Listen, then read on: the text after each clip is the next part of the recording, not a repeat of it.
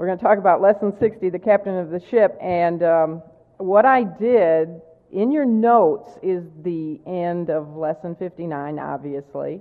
You can read about the kingdom, the seventh kingdom parable of the dragnet, which is a pair with the second parable about the wheat and the tares. Remember how I said they're parables? And it's all about the judgment at the end time. And except instead of the wheat being separated from the tares, it's the good fish being separated from the bad fish. The Lord talks about the judgment at the end of the age. He talks again, of course, about hell. But uh, you can read that in your notes. So it's we did get the mystery kingdom parables done in three lessons. And I also put the eighth parable, which really doesn't have to do with the mystery kingdom per se, but it is in Matthew chapter 13 it is the Lord's parable of the householder, which basically pairs up with the first parable in that it tells the disciples about their responsibility. In the first parable, they were responsible to sow the seed. In the parable of the householder, he basically said, and why don't we read those? That would be a good way to just go over it real quickly. But um, he's telling them, it's go to Matthew 13. Let's look at verses uh, 47 to 52. But in the last parable, he, he basically says, Now that you've heard all this new information about the new form of the kingdom, you're responsible as a householder, the head of the house. You're responsible to the whole world for this new news, plus the old news that you already knew.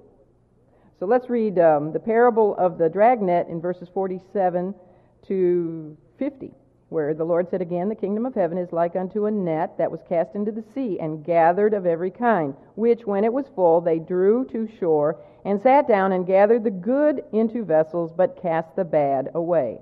The good fish they kept, the bad fish was thrown away. So shall it be at the end of the world. The angels shall come forth and sever the wicked from among the just, and shall cast them into the furnace of fire, which of course is hell where shall be wailing and gnashing of teeth. Do you see how that pairs up with the parable of the wheat and the tares? All right, and then, verse 51 Jesus saith unto them, meaning his disciples, Have ye understood all these things? What would you say if he asked you after all those parables, some of which were very confusing, you have to admit? And they said unto him, Yea, Lord. But, you know, we can kind of know they probably didn't understand it all, which we will see in our lesson today. All right, then verse 52, he gives him the parable of the householder.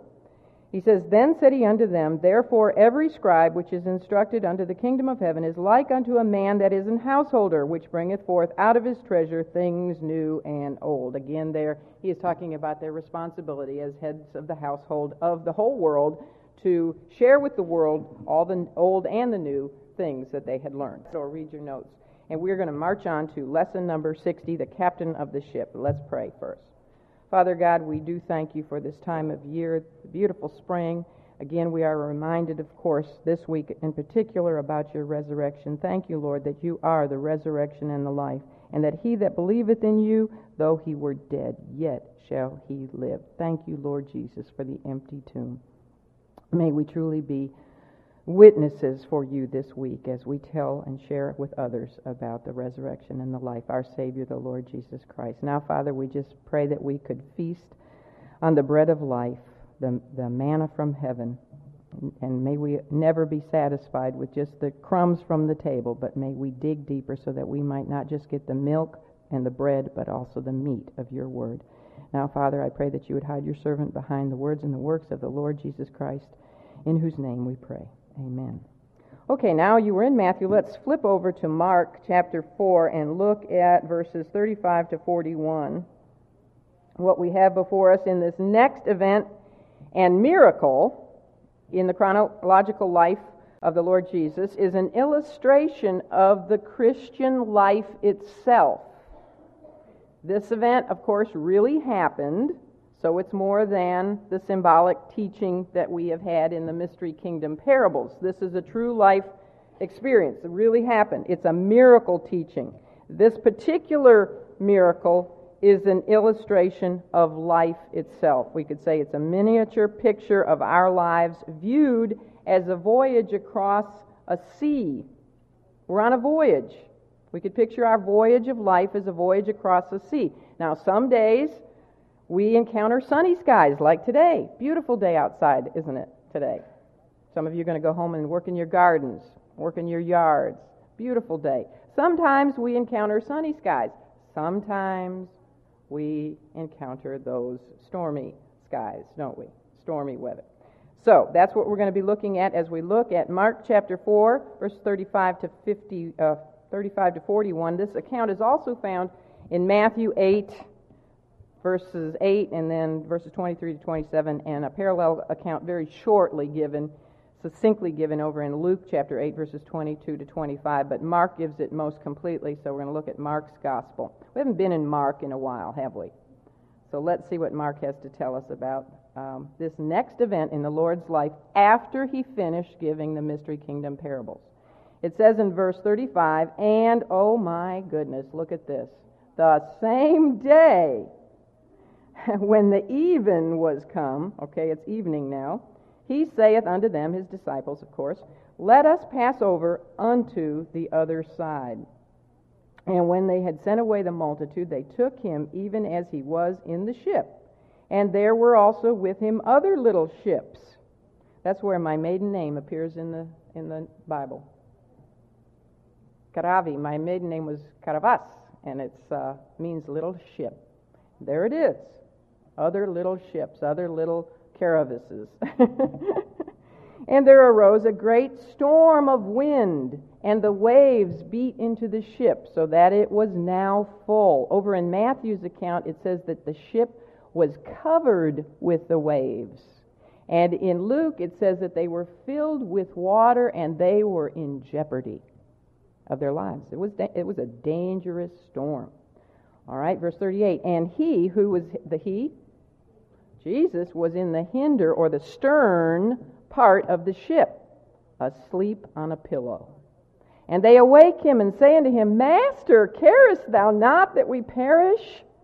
And he arose and rebuked the wind and said unto the sea, Oh, I love this, Peace, be still. And the wind ceased, and there was a great calm. And he said unto them, Why are ye so fearful? How is it that ye have no faith? And they feared exceedingly, and said one to another, What manner of man is this? that even the wind and the sea obey him. Oh, Lord, I pray I can do justice to this lesson. All right, as I said, we have a miniature picture of our lives as we cross this life as a voyage. Now, the determining factor in the success of our voyage across the sea of life, whether we sink in other words, or whether we arrive safely to our destination depends, as we see here, upon one and only one major criteria, and that is who the captain of our ship is. There's only one captain who can safely and soundly, securely, sufficiently, sovereignly steer us to the other shore. Only one. There's only one captain also who can calm our souls while we are in those storms that hit us during this life. And who is that captain? He is the Lord Jesus Christ. And he is the only one who can defeat all of our enemies. We'll see as we study this that there was an enemy that sent this particular storm. He's the only one who can defeat all of our enemies, including ourselves. Sometimes we are our own worst enemy. So, if are you in a storm? at this particular time in your life? We say, you know, it's, it's not really funny, but we say that um, you can really divide humanity up into three categories. Of course, just two. but in this case, we're going to say three. You're either just coming out of a storm, or you're in the middle of a storm, or guess what? There's a storm waiting for you up the road a piece. So, if you're in a storm, this lesson is for you. If you're not in a storm, this lesson is for you. Because if you live a little bit longer, you're going to have a storm. Life, man is born to trouble as what? As the sparks fly upward. There's just no way to avoid the storms of life because we live in a sin cursed world. Now, this account tells us that there were other ships, other little kravi out there, along with the discipleship So, what does that tell us? All humanity is on this voyage of life together. But the special thing about the discipleship is who was with them. They had a special captain with them. They had Jesus on board their ship. If you have made that most important decision of all eternity to ask Jesus to be the captain of your ship, to be at the helm of your heart, then whatever storms life may send your way, He will, you have a guarantee, He will safely guide you across this voyage of life to the safe harbor on the other side. Isn't that a wonderful promise? Sometimes it's the only promise that keeps us going. So the Lord, now remember the setting, he had just finished giving the mystery parables discourse in Matthew 13. And at this point in their schooling, the disciples were probably feeling very superior in their spiritual knowledge. I mean, after all, think about what he's told them lately. They're greater than John the Baptist. Uh, they certainly knew that they were greater than their esteemed spiritual leaders, the scribes and the Pharisees because Jesus was always rebuking them, and they had just concluded that Jesus did his works in the power of uh, Beelzebub.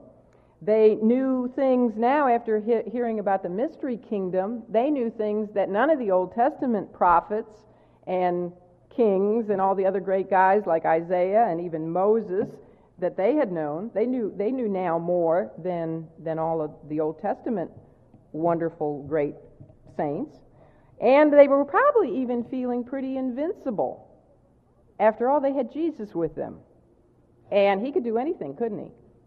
He could heal any disease. He could do, I mean, you know, as long as Jesus was with them, they didn't have to worry about getting sick or falling off a cliff and breaking their neck or whatever because he could raise the dead. They had seen him actually raise the widow's son from, from the dead. And so they were probably feeling pretty superior. But what they did not understand is what so many Christians also do not understand, and that is that is one thing to learn a spiritual truth, and quite another thing to put that spiritual truth that we have learned into practice. True faith needs to be tested before it can be trusted. True faith must be tested before it can be trusted. Our old enemy, Satan does not care one single bit how much you and I might study our Bibles, how much we might do our homework assignments, do our homework questions, how much scripture we might memorize, if we only learn and do not apply what we learn to our lives. You know, we not, must not only be hearers of the word, but doers. Application is so very important. Purely academic truth is not at all dangerous to Satan's scheme. So, the Lord had been teaching his men great truths, a lot of great truths. And at the end of his teaching on the new form of the kingdom of heaven, he asked them, as we saw over in Matthew, if he had understood. To which they responded, Yea, Lord. Yes, Lord, we understand. So, then on the evening, as we found out from Mark 4:35, on the evening of the same busy day, that uh, we have been looking at for weeks now. He gave them a practical test to see how much they really understood. They said they understood, but now he's going to put their knowledge to the test. He was going to see if all that they had been witnessing and hearing from him had actually matured their faith in his person and in his power. The whole purpose, after all, of hearing the Word of God and studying the life of the Lord Jesus Christ as we're doing, and studying His miracles and studying His words, His teachings, is to do what? It's to produce faith in us. That's real when it comes down to where the rubber meets the road, or where the ship meets the water, we could say. It, it's to produce faith that is real when it comes to the way that we face and live our lives. The best way to not only test faith, but to stretch it, unfortunately, is through the storms. The best way is through the storms. See, you're in a storm for a reason. it is in the storms of life that we are best able to practice the lessons that we have learned from the teachings of God's Word. And I, I know from experience, as I'm sure many of you do, that that surely is true. When I am in a storm, I really realize how grounded my faith is and that I truly have built my life on a rock foundation because otherwise some of these storms would really have sunk me, right? You say the same thing.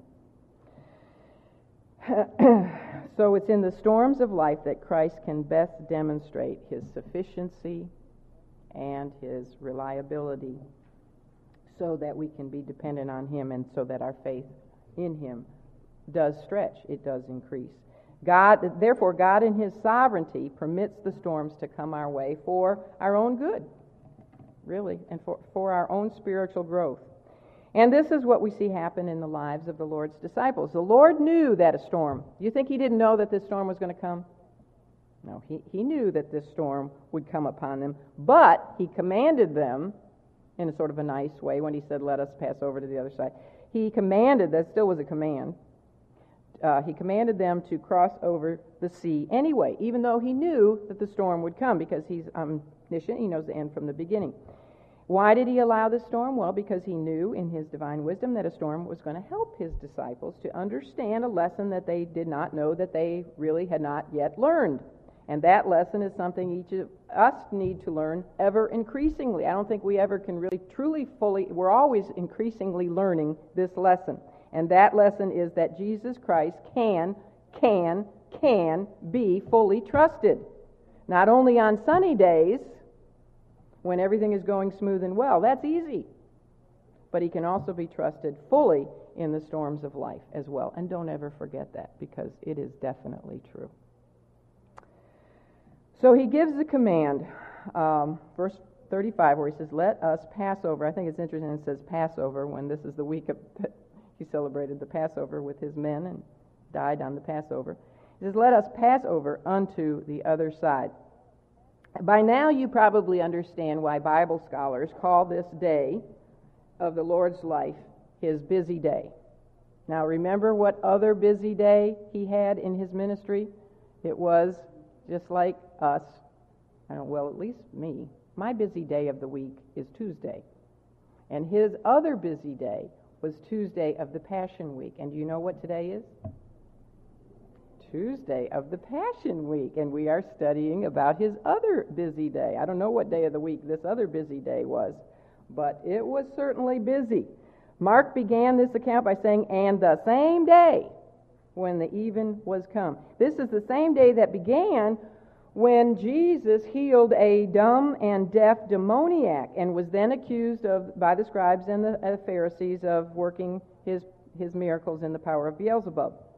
This is the same busy day in which he then, to, to defend himself, gave, gave three logical, irrefutable arguments as to why he did not do his works in Satan's power. It was the same day he warned against committing the unpardonable sin all this was over in Matthew chapter 12. It was the same day in which he was asked to give a sign of all crazy things after he'd given so many. And uh, then he gave the prophecy of his own resurrection, which he said would be the sign of what? Jonah. It was the same day that he taught the parable of the empty house. He'd already taught the parable of the divided house, the parable of the strong man. Now he taught the parable of the empty house. And then he was visited, remember, by his family his mother and his brothers, and perhaps his sisters, who had come to him because they thought he was not in his right mind. All this is the same day. It was also the same day that he walked out to the shores of the Sea of Galilee and taught to the multitudes from a boat. He taught them the first four parables of Matthew 13. And it was also the same day that he then sent the multitude away and took his disciples back into a house and taught them the the next four parables and interpreted all of the parables for them. And all of this was the same day. And now finally, it's evening. The sun is beginning to go down, but he still had work to perform. So, and, and now he's primarily interested in what? The multitudes or his disciples? Primarily interested in his disciples and stretching the faith of those men who will become the responsible householders for the entire world when he's absent during the inter-advent mystery form of the kingdom. So even though he had to have been physically exhausted, and I would throw in mentally exhausted, emotionally exhausted, and I, you know what? He had just been rejected not only by the official delegation of Israel, he's been rejected by Israel But remember, he was misunderstood by his own family. And his mind, I mean, he's been doing all this teaching. As his humanity, in his humanity, he has to be exhausted every way you can think of being exhausted. And yet, he still has to teach his disciples uh, some things. So he takes his handful of disciples back out to the Sea of Galilee. They've been in the house. They were in the house before when his family came. Then they went back outside. Then they were back in the house. And now they go back out. And do you think his disciples are exhausted? I'm sure they're exhausted also. I mean, it was a hard day for them to see Israel's religious rulers reject him and, and conclude that he had done everything in the power of Satan. That was depressing for them. And then to hear that Satan was going to counter sow with tares and all the things that their minds were, you know, how your mind was last week when you're trying to answer your questions on the parables? And they were trying to understand everything he's teaching. It was a very exhausting day for them, too. But what they they obey. He says, you know, let's go back out to the sea, and they obey. We also find out next time we come back. Remember, next week we don't have Bible study, but the week after we do. In case your schedules weren't corrected, we do come back the week after, which is the 25th, I think. Uh, make sure you're back for that. But we're going to find out as we look at the next lesson that he had another purpose to cross over the Sea of Galilee. It wasn't just to teach his disciples some lessons, but he had a couple of demoniacs, madmen over in the Gadarenes that he was, had a divine appointment with. And that's a really exciting lesson as we look at the crude, rude dude in the nude. so, anyway, the disciples are exhausted, the Lord is exhausted, but what is interesting is that the disciples were obedient to the Lord. We don't see them giving any excuses saying, Oh Lord, why don't we go in the morning? You know, we're all tired. We know you're tired. Why don't we just spend the night here? They didn't question him, they were obedient. Um, so they got into a ship and they, they you know, set off across the sea. Now, what does this, uh, the disciples' obedience tell us about storms? Does it teach us that st- storms are always as in the case of Jonah, a result of disobedience? Does it teach us that? No, because the disciples, unlike Jonah, did exactly what the Lord told them to do. And yet, guess what? They encountered a storm anyway. Some people, like Job's friends, erroneously think that storms only come upon people when they have sinned. Is that true? No. And here's, here's a case in fact we have uh, a, a, biblical example that demonstrates that that is not always the case. Of course, we have others as well, but here's one example that tells us that sometimes, you know, storms are not the result of our own disobedience and we're being chastened. Sometimes they are the chastening consequence of our own sins, but that's not always true. Sometimes we can bring storm, storms upon ourselves. Who did, who did bring a storm upon himself? He got swallowed by a big fish. Jonah he, he uh, you know, some of us are like Jonah. We're very good at bringing storms upon ourselves. Sometimes our attitudes will bring storms. You know, if we're a sour, bitter person, we can bring a lot of storms upon ourselves. We can have bad attitudes about everything about us and everyone about us. We may have a critical or a nagging spirit. We may be a gossip. You know, negative qualities will bring negative results, and we're going to cause storms in our own lives. Many people go through health storms physically, you know, physical health storms because they are careless about maintaining their own body. Now, some of our health storms are not our, you know, some of them are just the age process.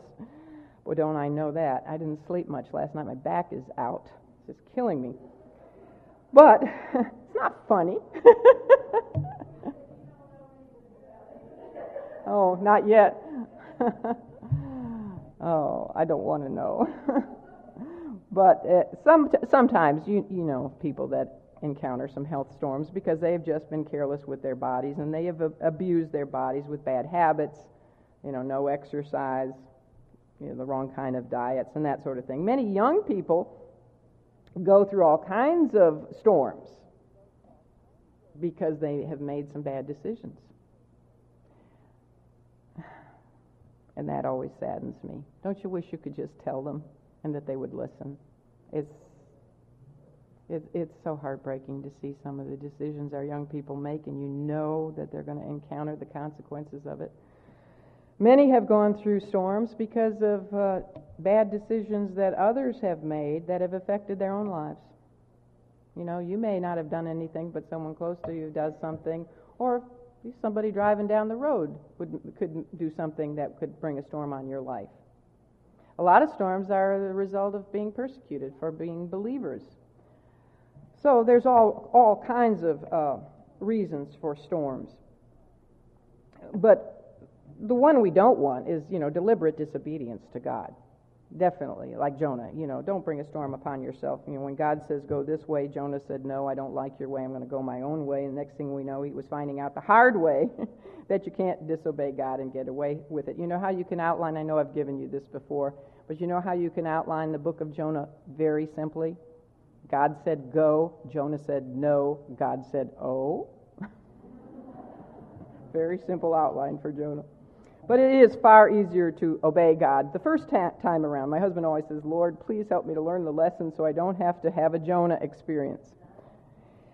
Uh, but in this case before us, the storm was not the result of disobedience. There are other reasons for storms, so we need to all remember that and be careful not to, like Job's friends, not to judge others who are in storms, you know, thinking that they're being chastened or something. Um, Sometimes, as we said, the Lord permits storms to stretch and test the faith of those he loves. He may even permit Satan to send a storm into a Christian's life to accomplish this task of faith stretching and testing, as he did with who? Job. Satan brought that storm upon Job, but it was, of course, only through God's permissive will. All right, so, but remember that Satan can only, cannot do anything apart from God, God getting God's permission. And as we're going to see, I believe that this particular storm that we're going to be looking at this morning was a result of Satan's work. And uh, we'll see that based on the, the Lord's actual words when he speaks to the storm. So there are two practical truths to glean from just this first verse where it says, uh, The same day when the evening was come, he saith unto them, Let us pass over unto the other side. Two lessons to learn. First of all, we learn that Jesus, when Jesus is the captain of our ship, we have a sense of direction to our lives. Where were they going? To the other side. They were going to the other side. When Jesus is our captain, when he is at the helm of our heart, we have direction to our lives. We're not just aimlessly drifting around in life not knowing where we're headed, as those in the world are. We have a purpose, which is to bring glory to our God by our service and our witness to Him while we are here on earth. Isn't it wonderful to have purpose for your life? I wanted to read, I remember writing this poem years ago called Purpose. It was about my own life because I used to not have any purpose for my life. If you can remember back before you were a Christian, if you were raised like me in a non-Christian home, it was it was difficult, especially going off to the university and learning. You know, I just came from uh, an amoeba in a mud puddle. You know, where's the purpose to life? So I wrote this poem.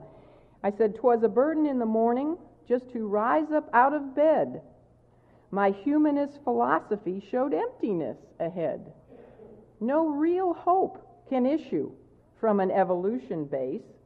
Tomorrows loom with vanity and sorrows yet to face. Religion only yoked me to a system tied with rules, for Satan very cleverly has camouflaged his tools. No purpose for my life seemed clear. Why was I really here? No answers seemed available, which added to my fear. The hedonistic egotist speaks words he thinks so wise. Enjoy yourself, for you are God. There are no hows or whys. But deep within my very soul, a voice kept telling me there is a purpose and a truth for eyes that want to see. The knowledge God puts into man just simply would not die. Suppression could not conquer it, though often I did try. Oh, why restraining hope and truth did I prefer a lie? And why denying joy that's free did I prefer to cry? When finally depression had its firm, cold grip on me, God's Spirit reached my heart with truth, and Jesus set me free. Now, when the dark of night gives way to golden dawning light, I rise to praise and thank my Lord for purpose plainly bright. It no longer is a burden to rise up out of bed. I'm born anew in Christian love with naught but life ahead. Well, that's my testimony poem right there, because all of that was true. So when Christ is at the helm of our heart, we have direction, we have purpose for our life.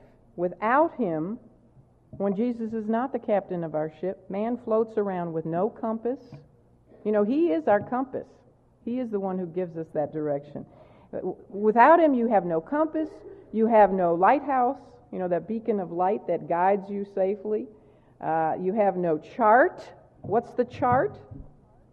The word, the word of God is our chart. And so men without him, they just float around. They're tossed about with every wind of doctrine and wave of philosophy or religion that come their way. So with Christ as captain pilot of our ship, we have direction. Secondly, when he's the captain of our ship, we have a destination. We have a sure destination. Not only a direction, but a destination. The disciples were told to go to the other side, they had a known destination. Before I knew Christ, I, I had no idea what my destination or my direction was. I was miserable. I was fearful. I was worried. I was confused. I couldn't sleep at night. And I really didn't have any purpose to rise out of bed in the morning I, because I had no security. I didn't know the answer to the basic questions of life Who am I? Where did I come from? And where am I going? I didn't have those answers. But with Christ, we do. We have every answer with Christ. To have true security and inner peace, to the, uh, um, we need to know the answers to these questions, and Jesus Christ is the answer to all of them. And man can be at peace, inner peace, within any storm if he knows that he is headed in the right direction because he has his eyes fixed on the beacon of light. And who is the light? Jesus Christ is the light of the world. He's also he's the lighthouse. We could call him. He's everything, isn't he? he's the captain. He's the he's the anchor. We'll talk about in a minute. He's the boat. He's the ark. He's the lighthouse. He's the chart. He's the compass. All of it. But we can have if we have our eyes fixed on the beacon of light from the lighthouse, uh, we can have peace even in the middle of, storm, of the storm because we know we're going to surely one day arrive at our final destination, safe and secure. Think about Noah for a minute. If ever a man was in a storm, it had to have been Noah. I don't think this world, well, I know this world has never seen bigger waves, stronger winds, heavier rains than fell upon his ship. And don't you know that he and his family were tossed about inside of that ark? I mean, I'm sure they fell down many times as it, it was rough. Very, very rough, beyond what we can even imagine. And so I'm sure that they fell down inside of the ark. Um, but they never fell outside of the ark. They were never thrown overboard, were they? Christ doesn't promise to keep us from the storms, but he does keep us through the storms. He does keep us from going under. When we are truly in Christ, we are in his ark of safety. He himself is the ark, and no, no matter what, how, how severe a storm might be, uh, we, it will not cause us to lose our position in Christ and the, uh, our final, arriving at our final destination. Now, our direction can get mixed up for a while. We can get off course, can't we? In, sometimes in the storms, we can get off course but the captain of our ship is going to get us on course again. Notice that Christ said to his disciples, Let us pass over to the other side. He never leaves his own to cross the storms of life or the final storm, which is death. He never leaves us alone as we cross those storms, go through those storms, does he? He, he, he said, Let us. He was going to be there with them. He is there. He will never leave us nor forsake us. He is the anchor. It says this in Hebrews 6 19 and 20. He is the anchor of the soul, both sure and steadfast, and which entereth into that which is within the veil. In other words, you know, on the other side of the veil, the Holy of Holies, whither the forerunner is for us entered. Who is that? even Jesus. In other words, what that means, that verse in Hebrews means, is that Jesus, who is the anchor of our soul, has already entered into heaven. He's the anchor, and where is he? He's already in heaven. Well, since the anchor is already safely harbored in heaven, that means that the ship is guaranteed a secure resting spot in the harbor one of these days as well. I mean, if the anchor is there, guess where the ship is going to go? With the anchor. So we have a guarantee because he is the anchor. So he's the captain. He's also the captain. And he's the anchor. He's the ark. He's the admiral, we could say. I'm trying to do all A's. He's the admiral. He's the anchor. He's the ark. He's the arrival point and the compass and the chart, but I can't get those to start with A's. so he, because he's the captain, he knows how to safely guide the ship into the harbor. So he's everything that we need to arrive safely on the other side of life's voyage. But without him as the captain, and without him as our anchor, and as, uh, without him as our ark of safety, there's nothing ultimately that man can count on except aimless direction and a frightening destination, as we have looked at week after week after week. Without Jesus, there is great cause for the uh, and uh, cause of fear uh, for the storms of life. Before I was saved, I had every reason to be fearful and worried. All right, well, the geological location of the Sea of Galilee. Have any of you been there? I know some of you have been there. Uh, raise your hand. You've been there. You've been there. Okay, I've been there. The, the location of this Sea of Galilee is positioned such that sudden storms are rather common. They're not uncommon, they are rather common. It can be perfect, just like in this account. It can be perfectly peaceful and calm one minute, and then suddenly a blast of cold air can sweep down on the sea from the surrounding hills. The sea is down low, it's 680 uh, feet below sea level not as low as the Dead Sea, of course, but it's low and then on, it's got hills on one side of it. So all of a sudden, a blast of cold air can sweep down from those surrounding hills and collide with the hot air rising above the sea itself and create an instant violent storm. And this is just how life is. What a picture of life this is. Things can be calm and smooth and sunny one minute, and then one phone call can bring on a terrible, terrible storm. Or a report from a simple visit to the doctor can bring on a sudden storm, instant dark clouds over all of your sunny skies. And none of us never ever knows what the next 24 hours might bring, do we? You don't even know really what the next phone call could bring or even as we pull out onto the highway. We don't know. We don't know when a storm can hit us. This is a very accurate picture here because this storm, I mean, they didn't set out when it was stormy. They set out and it was a nice, pretty night. Just because we're Christians doesn't mean we should expect a smooth journey. So if anybody promises, you know, oh, if you become a Christian, everything's going to be smooth sailing, it's not true. In all storms, God teaches us our need our, our dependence on Him. He teaches us our own weaknesses apart from Him. And He teaches us to draw ever closer to Him and to His throne of grace. Storms help us to wean, help to wean us from the priorities of this world, don't they? When you're in a storm, a lot of those priorities out there in life don't seem so important anymore. And also, storms make us long more and more for the stormless skies of eternal heaven. Remember, earth has no storm that heaven will not heal. Oftentimes, God's, God digs the wells of joy with the spade of sorrow. There's no ship that has ever sailed a sorrowless sea, but the ship with Christ as its captain finds that the everlasting joy at the end of the journey was well worth the sorrows along the way.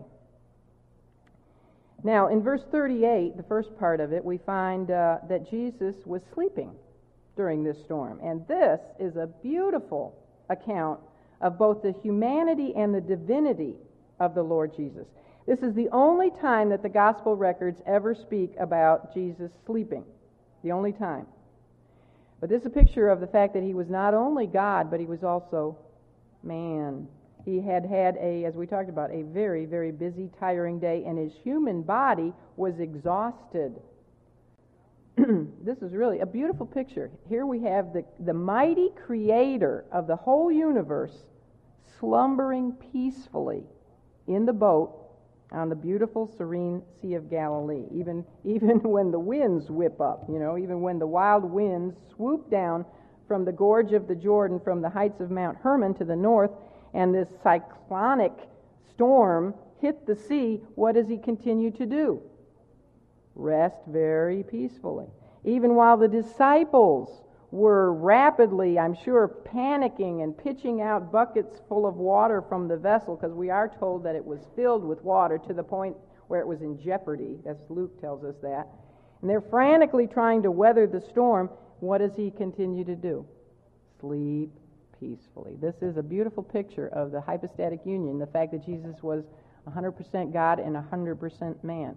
He was God, and he was in control, but he was also man because he was tired. We have that picture when you know he had to pay the taxes to Caesar, just like any man would have to do. He needed to pay his taxes. But where did he get the tax money for the taxes? Miraculously out of the mouth of a fish. That's a little bit unusual. I wish we could get our tax money that way, just go fishing. Um, another time when we have the, a picture of the humanity of, uh, and the deity of Jesus is when he wept at Lazarus' tomb. He wept in his humanity for Lazarus and for death in general and what sin has brought to this world. But the next minute, what did he do? Raised him from the dead. It's interesting to notice what woke the Lord up. it wasn't the frenzy and the fury of the storm that woke him. It was the frenzy and the fury of his children that got him on his feet. You know, isn't that typical of a parent? I, I don't know, sometimes when I'm really tired, I could sleep through a storm. But if, I remember when my children were little, you know, one little cough or something, I was instantly awake. And that's how our Heavenly Father is. Uh, it was his, the, the fury of his children, the worry of his children that got him on his feet. Of course, they, I'm sure they were shaking him. Now, this had to be quite a storm because these were seasoned fishermen. I mean, they'd been in storms before uh, many storms probably, but they were absolutely gripped with fear over this particular storm. This was a, a fearful, I don't have time to get into the words that talk about the storm, but it was really quite a storm. One word is mega, which speaks the great means mega, mega, big, big storm. And another word used is seismos, which speaks of a great shaking. You know, we get earthquake, seismos, seismology, the study of earthquakes. So it was a great storm that sh- was shaking things. And they, they were really afraid that they were going to die. They were afraid that the ship was going down. And they were going to die. Jesus was going to die. All the plans about the new form of the kingdom of heaven were going to die. All was lost. All was lost. And so let's look at their faithless cry to Jesus. What do they say to him in verse uh, 38? Master, carest thou not that we perish? They shake him from his sleep and they say, Don't you care? Master, first of all, they say, Master, don't you care? You know, we're going to perish. Have you ever done this in the middle of a storm? Have you ever acted like this to the Lord? You know, say, say, Lord, what in the world is the matter with you? Have you been sleeping? Don't you see what I'm going through here? You know, are, are you just going to let me go down? Are you going to let me sink? Aren't you concerned about my welfare here? Don't just lie there, Lord. Do something. Do you ever feel that way? I know you do. We all do. And, and not only that, but do it now, okay? Right now. Unfortunately, many of us are like that. there are many Christians who cry and wail and worry and weep in their faithlessness, saying, Oh, me, woe is me, all is lost, the ship is going down, I'm sinking, I can't hang on anymore, the storm's too rough, you know, wake up, Lord, so you can join us as we go down under. but really, you know, we laugh about it, but it is it is a sinful attitude for a Christian to have. One who calls Jesus Lord to have this attitude. I know we do, but it's wrong, and it really is ridiculous because no ship can go down when Jesus is on board. If the disciples had had the confidence in Jesus that he, in his humanity, had had in his Father, they would have been calm and collected as he was. He was calm because he knew he was perfectly in the will of, of his Father. He knew God was in control. And they were also in God's will, weren't they? They were, because the Lord had been the one to tell them to get. He's the one who said, Let us get in the boat, you know, and pass over to the other side. They were obediently doing what He had told them to do. Therefore, they had nothing to worry about. If you're, you know you're in God's will, there's really no need to worry, because He is in control. He's in control anyway. Even if you don't do what He, you know, He's going to work what man meant for evil to good anyhow, if you if you belong to Him. But they really had nothing to worry about, and yet they did worry because their faith was not what it should have been. They all needed, just like you and I, they needed some faith stretching, didn't they? So Jesus stood up and he showed them once again who he really is. And I just love this. Oh, if I would you not have I, you know, I say I would love to have been in that boat. I probably I would have been right there with them because I'm very I am afraid of water. I don't like water. And one way I don't want to go is by drowning. I don't like water. And so I would have been I would have been the worst basket case of all of them. I know that because I am not a seasoned fisherman either. so everything, yeah. I wouldn't have gotten in the boat to begin with, probably. No, anyway, who knows? But I would have loved to have seen him do this next thing when he stood up Ooh, and uh, said, Peace, be still. Ooh. So, anyway, let me get back to my lesson. In response to the disciples' question, you know, Lord, don't you care that we're perishing? He said, through this next action, he said, What? Of course I care. I haven't forgotten about you. Of course I care. The disciples had failed to understand that he was still master even though he was asleep. They still had. You, you think the uh, the um, I thought about him, the Roman um, centurion would have done if he had been in the boat with him? Remember, he's the one that had great faith. The Lord says to his disciples here, you know, they had no faith. He had great faith. I wonder what he would have done if he had been on this ship during this storm. He knew the Lord could heal from a distance. I, I bet he would have said, don't panic, guys. Look who's on board with us. No problem. That would have been a neat thing to see what he would have done. But anyway, they, the disciples still hadn't learned that, uh, you know, even though they had seen him turn water into wine, and they had seen him talk fish into their nets, even though he didn't say a word to the fish, he, they did, hadn't learned yet that he was the Lord of even the of natural elements, the Lord of nature. But they were about to learn that again. So he stood forth and he faced the howling storm with not one tremor of alarm. Be like standing up in the middle of, you know, Katrina or a tsunami or something. No token of concern for the storm, and in full majesty and authority, he turned to the elements of nature, which of course he had created himself anyway and he said to the winds of the sky and to the waves of the sea, What? Peace, be still. And instantly they were still, calm as glass. You know how long it takes for a storm to subside on the water? The winds might stop, but even the ripples of the water and the uh, water, the you know tide water washing up onto the beach, takes a while after a storm, especially one of this magnitude, to settle down but instant, calm, like a mirror, just smooth. Literally, what he said was, Be muzzled. I like that. Be muzzled. He was commanding the winds and the, and the waves and the, and the elements of nature as if they were wild animals that needed to be controlled. Be muzzled. And the elements knew the voice of their Creator, didn't they? And they immediately obeyed. Man, what majesty, what power. Who else could he be but God himself?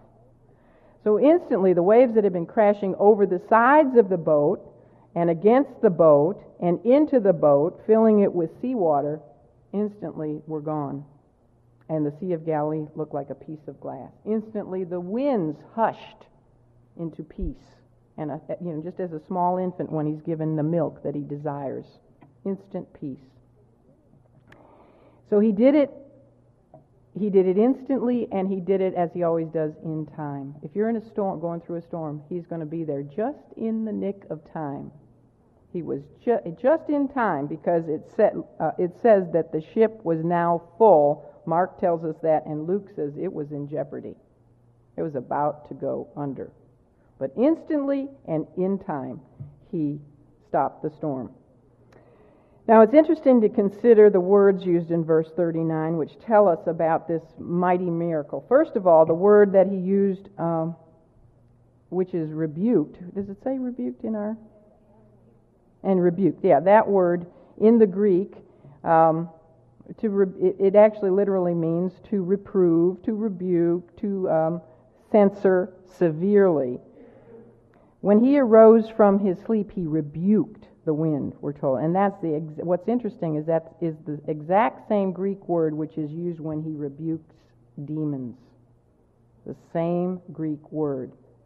And as I said a minute ago, the literal meaning of his words, peace be still, are be muzzled. And again, these are the same words that he used when he's talking to demons on several occasions in the Gospels. It's very possible that it was the devil who was the cause of this particular storm.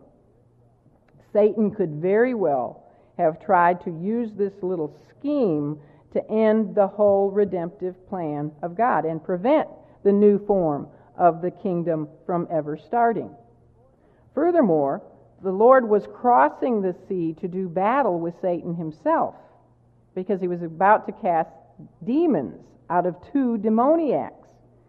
And so the enemy may have been, Satan may have been, and it looks like he was based on these words, trying to prevent the Lord from getting to his final destination. I mean, he would it would be a great thing if Satan could sink not only the Lord, but all his disciples too, and be done with all of them. But although this storm might have been Satan's doing, as some of our storms of our lives may be, yet he was only permitted to produce this storm through through the permissive will of God. God knew that he could use this storm for his own glory. So he allowed the devil to stir up a storm so that he could, that he could, um, his son could teach his disciples some uh, another lesson in faith. So the Lord rebuked the storm, but he didn't stop his rebuke there. When he rebuked the storm, he didn't stop because the greatest danger for his plans his redemptive plan and his, and his kingdom here on earth did not lie in the heart of the storm. The greatest danger for his kingdom lied, laid in the hearts of his uh, disciples who re- had responded to this test upon them with what? A lack of faith. So, in asking his disciples, and this is in verse 40, why are ye so fearful? How is it that ye have no faith? He was patiently rebuking them, reminding them of who he is, of his person and his word. They had just heard him teach of a kingdom that was going to grow from the size of a mustard seed to a tree. You know, they had just heard him talk about the great influence, externally and internally, that his kingdom would have on the entire world. Did they think that this whole plan would be permitted by God to sink to the bottom of the Sea of Galilee? Everything he had just taught them was going to be wiped out because of this one storm. Did they think that God was going to allow the Messiah, who he had promised the world for hundreds and hundreds of years, was God going to allow him to drown in a Galilean storm? Did they forget the power and the authority of Christ that they had repeatedly seen was his through the many miracles that he had already performed? Had they forgotten his words just a little while earlier when he had said, What?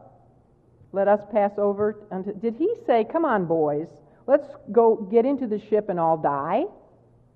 Let's all die together. Did he say that? Or did he say, Let us pass over unto the other side. His promise was what? That they were going to pass over to the other side of the sea. And that promise included all of them, you know, in that us. He didn't some, say some of you aren't going to make it. He, you know, us, we're all going to make it. He didn't promise an easy trip, did he? He didn't promise them an easy trip, but he did promise that all of them would arrive at their final destination. He said, pass over, not pass under. Furthermore, they should not have been afraid because the Lord Himself was with them. That's the biggest factor. You know, I would rather, and I can honestly say this, I would rather be in a storm with Jesus than be in a calm without Him. Wouldn't you? No matter how violent the storm, I'd still rather be in it with Jesus than outside of, you know, in a calm without him. You know, true safety is not the absence of the storm, but the presence of the Savior. The disciples' fear was a direct result of their lack of complete faith in him. They still had not understood with faith that he was indeed the master of everything. And they're going to have to keep learning this again and again and again. You know, they'll learn it when he and they look at just a few loaves of bread and fish and say, well, you know, how in the world are you going to feed all this multitude? It, it's, we're dense, just like them, where it takes us a lot of lessons in life to finally understand He is in control. He's the master of everything. He is the captain. He's the admiral. Go as high as you want. He is it. He is all in all. He is King of Kings.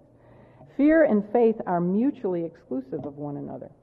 Where there is fear, and I know I just admitted I'm afraid of water, so I know I'm speaking to myself. Where there is fear, there cannot be much faith in Jesus as master over everything. The greater the fear, the less our faith in Christ. Fear occurs when we look at the storm and not at the Savior, doesn't it? Just like Peter learned later on. Fear is caused when we look at our circumstances and not at his control. Faith involves taking Jesus Christ at his word. It's not just it's not enough just to read his word. We must make we must take the words of his word into our very heart and our soul and our mind in our everyday life and we must learn to live in faith upon them. Jesus had said that they were going to pass over to the other side. Now they heard him say those words but they really didn't believe those words when they were tested by a storm. Do we really believe Christ's words to us that say he is in control? When we say that, do we really believe it? That he is sovereign and that he is in control and that we are sure to arrive safely at our destination? Oh, sure, a lot of us believe that but in the middle of a storm here on life, you know, oh, I'm going to get to heaven, but I don't know that he can handle this storm I'm going through right now. if we really, really believe the words that he's sovereign and he's sufficient and he's in control, we shouldn't fear any storms that come our way. Now, we don't ask for them and we don't like them, but we can have peace even in the midst of them, right? We should, and we should always have, we should always eh, understand, we should not only be hearers of the word, but doers. Application of the word to our heart is so important, and it's what really gives us peace in our souls, regardless of what's happening. Well, furthermore, the disciples, I'm almost through, the disciples should have not feared because they saw that Jesus himself was at peace. That fact alone should have comforted them and encouraged them. He was able to sleep in the midst of the storm because he was secure in his faith in his heavenly Father and he was secure. I've already said that he knew, you know, he was in God's will. And they should have followed his example. It says in Psalm 4 8, I will lay me down in peace and sleep, for thou, Lord, only makest me dwell in safety. You think of that verse when you go to bed at night? I do many times because I'm alone a lot. My husband is a traveling salesman. and He's gone a lot. He's probably been gone from me more days than he's been with me during our marriage, and I live way out in the woods. And so I think about this. You know, people say, Aren't you scared when you go to sleep at night, especially now with the empty nest and everything? No. The Lord's in control, and I just lay my head down in safety and go to sleep and say, Well, Lord, it's up to you. The purpose of this miracle was accomplished. That's good news because the faith of the disciples was increased. They were now more afraid of him than they had been of the storm. They were more afraid of him. Uh, they had never witnessed such a supernatural display of his power before. I mean, they'd seen him raise a dead man, but I think this, this got their attention even more than that. This was amazing. This is nature obeying him. Well, I think it's amazing for death to obey him too. But it's not surprising that they were afraid here because they were in the presence of their creator. You know, we, we've seen reaction of Isaiah when he saw the Lord high and lifted up and he said, woe is me, I'm, um, you know, I'm undone. And we, we've uh, read of, of Job who says, you know, I repent in dust and ashes when he finally got a glimpse of who God was. But the disciples were suddenly aware of, of the presence of God with them. And they were terrified by his display of power and authority that they had just witnessed. They could only look at one, one another and say, What manner of man is this? That even the wind and the, and the sea obey him. So there was great gain in this storm because the disciples now could only marvel at the majesty of, of Jesus. They came through the storm with greater faith, didn't they? Because now they had enough understanding of his true person and his power to fear him. And Proverbs 1 7 tells us that the beginning of the fear of the Lord is the beginning of what? Of knowledge. The storm had accomplished its job. Contrary to Satan's purpose, it strengthened the roots of this little mustard plant that was just beginning to, to bloom. What Satan had meant for evil, God had meant for good, and that is the price, precisely the way that he uses storms in our lives as well. Well, whether we bring the, so whether we bring the storms upon ourselves, whether the result of persecution for our faith, or whether a storm is chastening from a loving God, or whether a storm is a result of living, you know, just living in a sin-cursed world where we do have things like hurricanes and tornadoes, etc., or if it's a direct satanic attack, or a storm of God's own design for our additional spiritual growth, whatever the, resu- the reason for the storm, the important thing is to trust in the captain of the ship. And if Jesus has been invited to stand at the helm of your heart, then you never need fear any storm. No matter how rough the seas might get, get, He is there with you. Hasn't He said, He will never leave us nor forsake us, no matter how rough the seas may get. And the roughest storm of all is when we pass over to the other side. We go through the veil of death, and yet He is there with us even then, isn't He? He will never leave us. He, and remember, He's the anchor, and He's already anchored in the harbor. So we will safely arrive. Now, I want to close by telling you that this whole miracle was actually a liter, literal fulfillment of an Old Testament prophecy. So, would you turn real quickly to Psalm 107? This event had actually been predicted by the psalmist in Psalm 107, verses 23 to 31. And I'll just read them because they're self explanatory, and then we'll close in prayer. Psalm 107 starting at verse 23, where David said, They that go down to the sea in ships that do business in great waters, these see the works of the Lord and his wonders in the deep. For he commandeth and raiseth the stormy wind which lifteth up the waves thereof. They mount up to the heaven, they go down again to the depths. Their soul is melted because of trouble. They reel to and fro and stagger like a drunken man and are at their wits' end. Then they cry unto the Lord in their trouble, and he bringeth them out of their distresses. He maketh the storm a calm, so that the waves thereof are still. Then are they glad because they be quiet. So he bringeth them unto their desired haven. Oh, that men would praise the Lord for his goodness and for his wonderful works to the children of men. Let's pray. Father, we believe. Help thou, O Lord, our unbelief. Although we don't want to say it, we don't want to pray it, but we do say, Lord, try us and test us and prove our faith until each of us has a total, peaceful, confident trust in both your sovereignty over our lives and your sufficiency for our lives.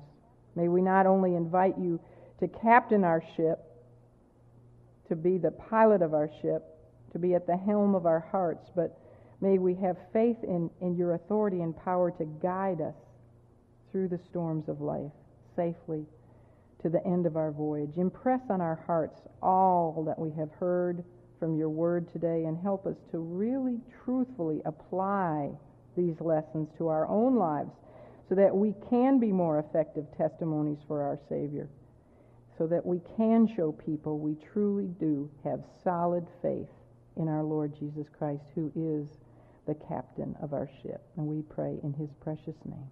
Amen.